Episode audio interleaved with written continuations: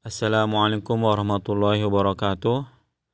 Alhamdulillah alhamdulillah hadana li hada wa ma kunna linahtadiya laula an hadana Allah. Asyhadu an la ilaha illallah la syarikalah wa asyhadu anna Muhammadan abduhu wa rasuluhu la nabiyya ba'da. Ya, perkenalkan nama saya Aji Teguh.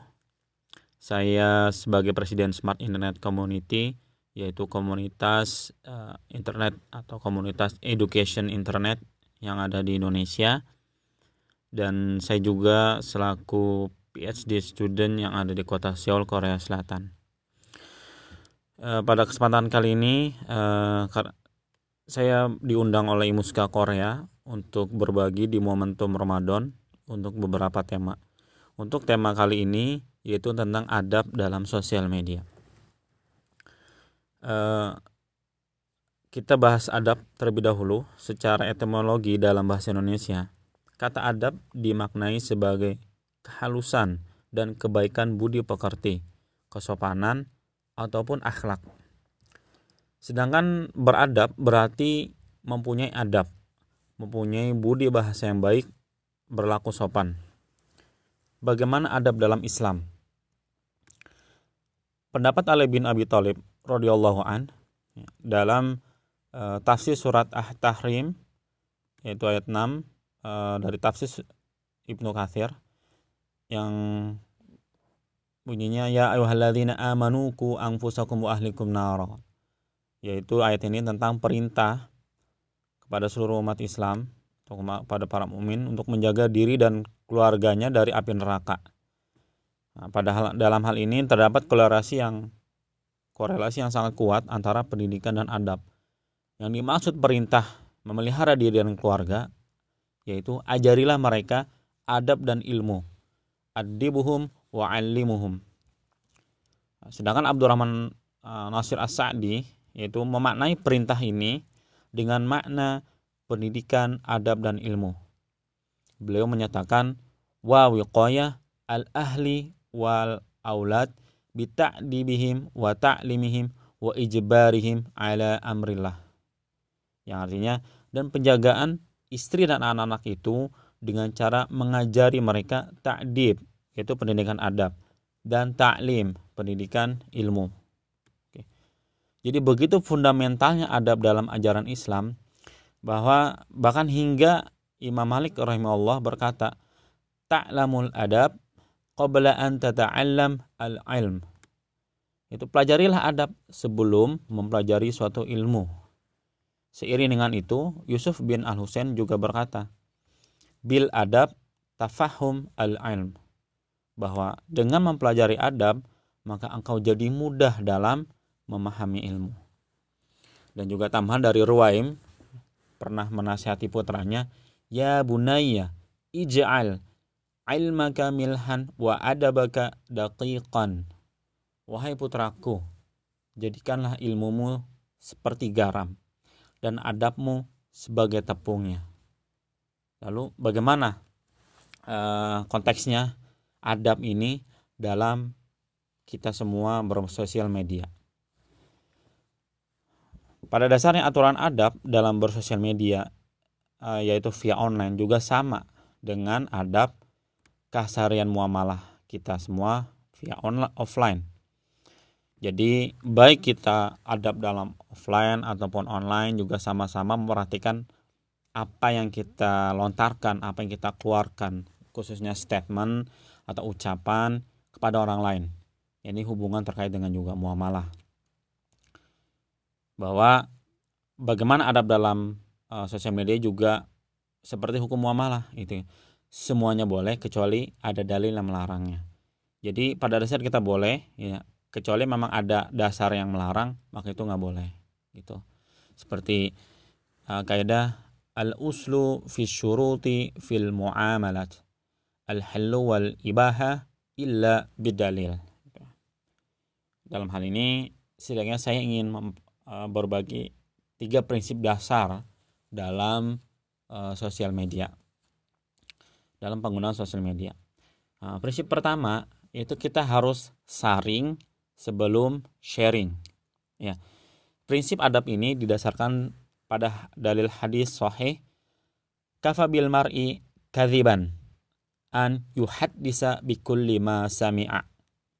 Cukuplah seseorang dikatakan pendusta atau pembohong jika ia menceritakan segala apa-apa yang ia dengar. Hadis riwayat Muslim. Di sini pentingnya untuk memfilter informasi yang kita dapat. Sebelum kita sharing, sebelum kita forward, kita share, retweet ataupun regrand, kita harus cross check terlebih dahulu kevalidannya, kesohehannya ataupun manfaatnya juga. Ya. Jadi untuk mengecek zaman sekarang ini atau zaman now ya sudah banyak pengguna search engine untuk konfirmasi sebuah kebenaran berita. Gitu. Sekarang bagaimana jika kita bisa dapat konfirmasi kevalidan ini tersebut? Sederhana aja. Jangan kita share berita itu atau info itu. As simple as that tahan jempol ini dari berbagi berita yang belum jelas. Prinsip kedua, menjaga adab antara lelaki dan perempuan ya seperti itu uh, di firman Allah An-Nur uh, ayat 30 ya yang artinya katakanlah kepada laki-laki yang beriman hendaklah mereka menahan pandangannya dan memelihara kemaluannya. Yang demikian itu adalah lebih suci bagi mereka. Sesungguhnya Allah Maha mengetahui apa yang mereka perbuat. Jadi tetap ya baik offline atau online juga sama. Off, online juga menjaga hubungan pergaulan antara laki dan perempuan yang bukan mahram. Ini juga sangat menjadi concern dalam ajaran Islam. Nah, prinsip ketiga gunakan media sosial untuk hal yang bermanfaat dan menebarkan nilai-nilai kebaikan Islam. Dalam Al-Quran ya eh, surat Al-Ansar ya eh, yang artinya sesungguhnya manusia itu berada dalam kerugian kecuali orang-orang yang beriman dan mengerjakan amal soleh dan nasihat menasehati supaya mentaati kebenaran dan nasihat menasehati supaya menetapi kesabaran. Ya jadi e, dalam penggunaan sosial itu maka yang perlu kita sharing adalah hal yang penuh kebaikan penuh kebermanfaatan dan juga kita bisa berbagi energi, kekuatan dan inspirasi agar orang lain juga melakukan amal soleh. Ya. Jadi ketika kita melakukan hal ini, insya Allah ya usaha ini, effort ini bisa menjadi amal jariah, ya, yang seperti hadis riwayat Muslim, mandalla ala khairin falahu mithlu ajrin fa'ilihi. Barang siapa menunjukkan suatu kebaikan, maka ia mendapatkan pahala seperti pahala orang yang melakukannya. Jadi ini adalah wasi, wasail atau wasilah atau sarana untuk kita menunjukkan kebaikan pada semua orang, khususnya pada diri kita sendiri dulu dan juga untuk pada orang lain melalui media sosial gitu. Ya, senada dengan bab penggunaan media, media sosial untuk uh, kebaikan ya. Juga ada inspirasi ya, kita bisa ambil pelajaran dari statement salah satu pemimpin redaksi Al Bayan di negara Arab Saudi. Beliau menyatakan medan jihad yang paling strategis saat ini adalah media sosial. Maka dari itu, sudah seharusnya setiap muslim mengambil peran strategis yang melalui media sosial yang dimiliki. Jadi media maksudnya strategis ini ya untuk kepentingan umat Islam, untuk kebaikan umat Islam, untuk syiar ya.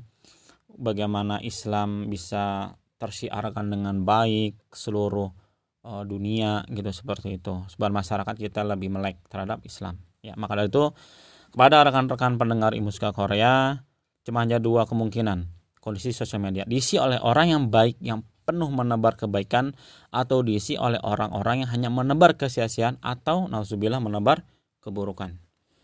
Baik, itulah uh, sedikit uh, sharing uh, ber, dari saya.